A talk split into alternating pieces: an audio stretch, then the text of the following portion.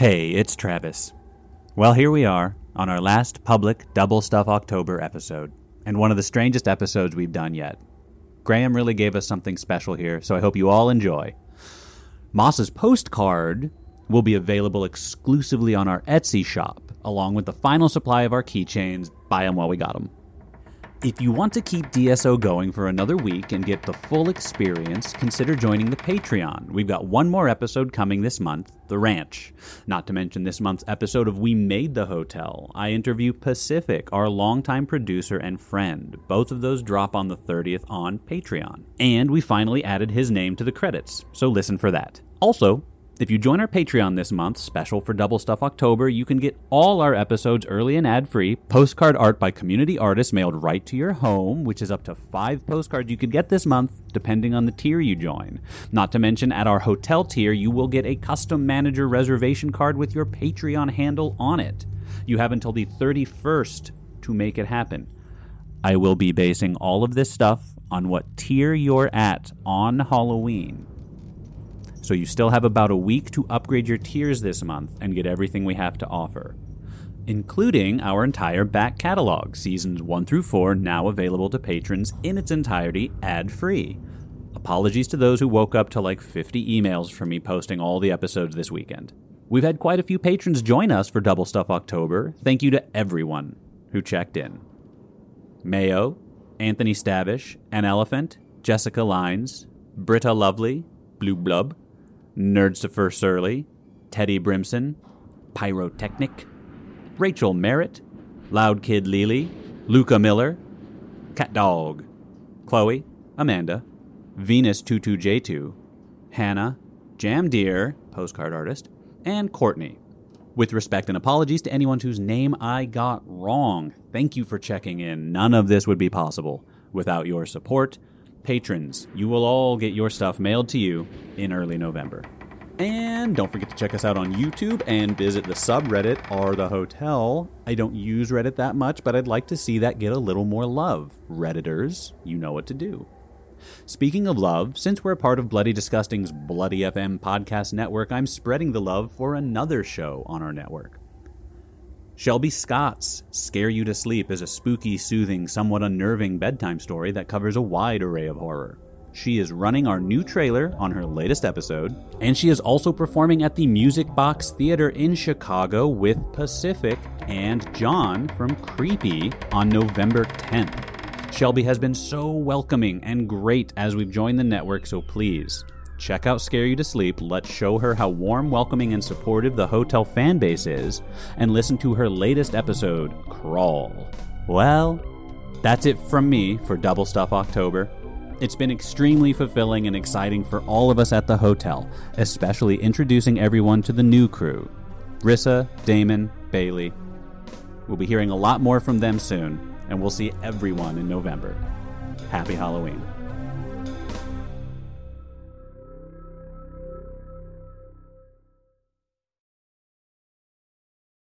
Once upon a midnight dreary, while I pondered, weak and weary, over many a quaint and curious volume of forgotten lore, while I nodded, nearly napping, suddenly there came a tapping, as of someone gently rapping, rapping at my chamber door.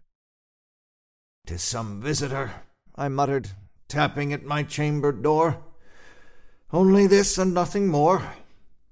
Ah, Distinctly I remember it was in the bleak December, and each separate dying ember wrought its ghost upon the floor. Eagerly I wished the morrow. Vainly I had sought to borrow from my books surcease of sorrow. Sorrow for the lost Lenore, for the rare and radiant maiden whom the angels name Lenore, nameless here forevermore and the silken, sad, uncertain rustling of each purple curtain thrilled me, filled me with fantastic terrors never felt before, so that now, to still the beating of my heart, I stood repeating, "'Tis some visitor entreating entrance at my chamber door.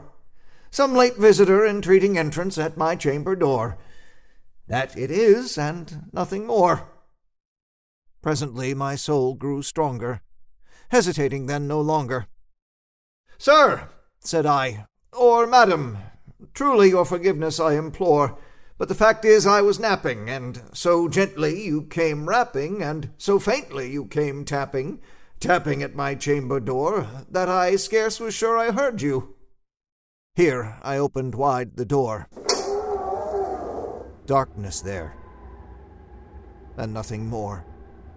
Deep into that darkness peering, long I stood there wondering, fearing, doubting, dreaming dreams no mortal ever dared to dream before. But the silence was unbroken, and the stillness gave no token, and the only word there spoken was the whispered word, Lenore. This I whispered, and an echo murmured back the word, Lenore. Merely this, and nothing more. Back into the chamber turning, all my soul within me burning. Soon again I heard it tapping, somewhat louder than before. Surely, said I, surely that is something at my window lattice. Let me see then what thereat is, and this mystery explore. Let my heart be still a moment, and this mystery explore. Tis the wind and nothing more. Open here I flung the shutter, when with many a flirt and flutter in there stepped a stately raven of the saintly days of yore. Not the least obeisance made he, not a minute stopped or stayed he, but with mane of lord or lady perched above my chamber door. Perched upon a bust of Pallas just above my chamber door, perched and sat, and nothing more. Then this ebony bird, beguiling my sad fancy into smiling, by the grave and stern decorum of the countenance it wore. Though thy crest be shorn and shaven, thou, I said, art sure no craven, ghastly, grim, and ancient raven, wandering from the nightly shore. Tell me what thy lordly name is on the night's Plutonian shore. Quoth the raven, Nevermore. Much I marvelled this ungainly fowl to hear discourse so plainly, though its answer little meaning, little relevancy bore. For we cannot help agreeing that no living human being ever yet was blessed with seeing bird above his chamber door, bird or beast upon the sculptured bust above his chamber door, with such name as Nevermore. But the raven, sitting lonely on the placid bust, spoke only that one word, as if his soul in that one word he did outpour. Nothing further than he uttered, not a feather than he fluttered, till I scarcely more than muttered, Other friends have flown before. On the morrow he will leave me as my hopes have flown before.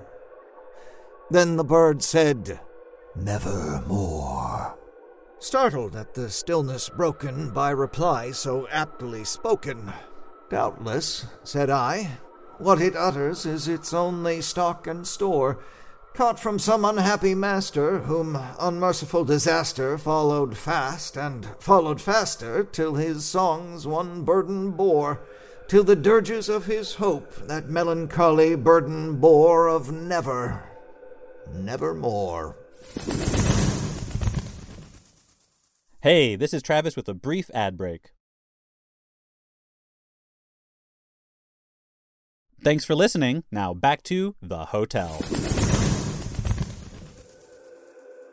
But the raven still beguiling my sad fancy into smiling. Straight I wheeled a cushioned seat in front of bird and bust and door. Then upon the velvet sinking, I betook myself to linking fancy unto fancy thinking what this ominous bird of yore, what this grim, ungainly, ghastly, gaunt, and ominous bird of yore meant in croaking nevermore. This I sat engaged in guessing, but no syllable expressing, till the fowl whose fiery eyes now burned into my bosom's core. This and more I sat divining, with my head at ease reclining on the cushion's velvet lining that the lamplight gloated o'er, but whose velvet violet lining with the lamplight gloating o'er she shall press. Ah, nevermore. Then, methought, the air grew denser, perfumed from an unseen censer, swung by seraphim whose footfalls twinkled on the tufted floor. Wretch, I cried, thy God hath lent thee, by these angels he hath sent thee respite, respite and nepenthe from thy memories of Lenore. Quaff, oh, quaff this kind nepenthe, and forget this lost Lenore. Quoth the raven, Nevermore. Prophet, said I, thing of evil, prophet still, if bird or devil, whether tempter sent or whether tempest tossed thee here ashore, desolate yet all undaunted on this desert land enchanted, on this home by horror haunted. Tell me truly, I implore, is there, is there balm in Gilead? Tell me, tell me, I implore, quoth the raven. Nevermore. Prophet, said I, thing of evil, prophet still, if bird or devil, by that heaven that bends above us, by that God we both adore, tell this soul with sorrow laden, if within the distant Aidenn it shall clasp a sainted maiden whom the angels name Lenore. Clasp a rare and radiant maiden whom the angels name Lenore. Quoth the raven, Nevermore. Be that word our sign in parting, bird or fiend, I shrieked, upstarting.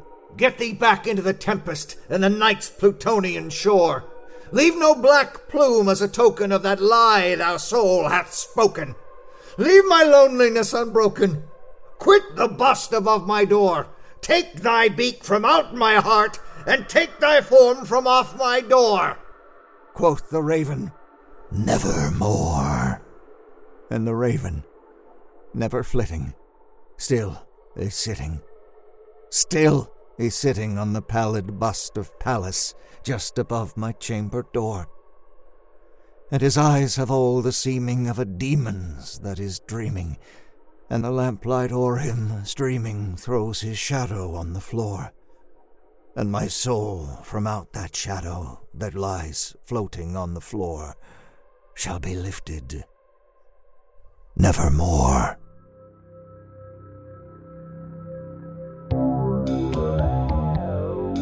The Hotel was created and produced by Travis McMaster and Mark Whitten starring Kelly Nienaltowski as the manager, Mark Whitten as the lobby boy, Graham Rowat as the owner, and Christa Lewis. Music by Lauren Pokorney, West Rodri, and special guest composer Zach Tatom Drake. Words by Edgar Allan Poe.